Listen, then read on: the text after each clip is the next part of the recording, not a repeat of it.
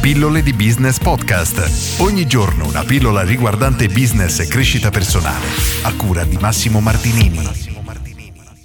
Come fare per aprire un'attività che non esiste? Questa è una domanda anonima che ho ricevuto via mail ed è interessante perché diciamo parte da un presupposto, ovvero oh, l'idea del secolo, un qualcosa che non esiste, perfetto, la lancio nel mercato, sicuramente avrò successo e questo è più o meno quello che pensano tante persone che lanciano un prodotto nuovo nel mercato e purtroppo si trovano poi ad affrontare la dura realtà, ovvero il mercato non percepisce con lo stesso entusiasmo che hanno loro questo prodotto e il progetto non decolla e tutto si spegne. Il punto da cui noi dobbiamo partire quando vogliamo entrare nel mercato con qualcosa di innovativo è iniziare a ragionare dal punto di vista del problema. Ne ho già parlato più volte nelle pillole, ma riprendo il tema.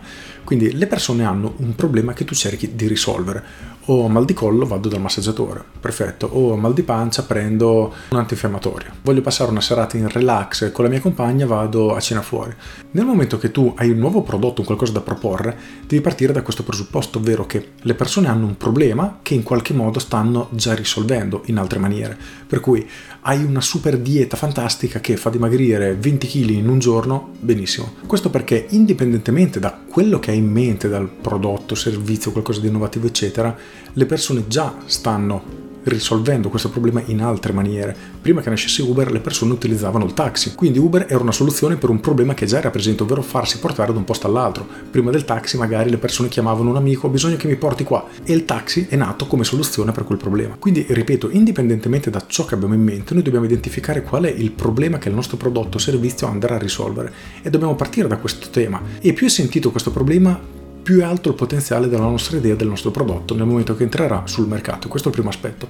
Il secondo aspetto è il volume, cioè quante persone hanno questo problema. Perché se tu brevetti una tuta da sub che ti permette di andare nel mare artico senza congelarti, me lo sto inventando completamente, a fare la pesca del salmone con la fiocina, e magari ci saranno quattro appassionati che ti dicono wow questa è la rivoluzione dovrebbero conoscerla tutti. Ma in realtà sono quattro persone in tutto il mondo interessate quindi il tuo prodotto difficilmente avrà successo perché non c'è abbastanza mm, scala volume di scala. Ovvero il prodotto che tu vai a risolvere deve avere una grande base di persone che hanno quel problema fine se tu inizi a ragionare in questo modo ti puoi togliere qualunque dubbio e per capire se c'è effettivamente domanda a quel problema quindi è un problema sentito, puoi semplicemente fare una ricerca online. Quindi tu cerchi come smettere di fumare, sai che ti viene fuori il finimondo, perché è pieno di persone che hanno, tra virgolette, questo problema, ovvero vogliono smettere di fumare ma non ci riescono sai che c'è tantissima richiesta. Se cerchi come fare immersioni nei laghi ghiacciati, probabilmente non ce ne sarà nessuno. Quindi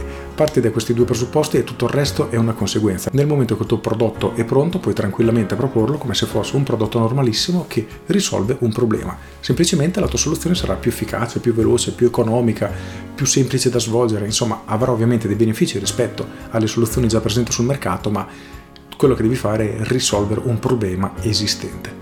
Con questo è tutto, io sono Massimo Martinini e ci sentiamo domani. Ciao! Aggiungo, purtroppo molte persone che lanciano un prodotto innovativo nel mercato ragionano in maniera molto personale, quindi loro ritengono una cosa eccezionale, se piace a me piacerà a tutti. Il problema è che non è così. Ognuno ha la sua storia, le sue preferenze, insomma ci sono tantissime variabili in gioco. Il nostro cliente, il nostro potenziale cliente non pensa necessariamente come noi e noi dobbiamo fare esattamente l'opposto, quindi metterci nella testa delle persone che il nostro problema andrà a risolvere e capire cosa pensano, cosa vogliono, perché non stanno ancora risolvendo il loro problema, quali soluzioni stanno provando e quali non hanno funzionato.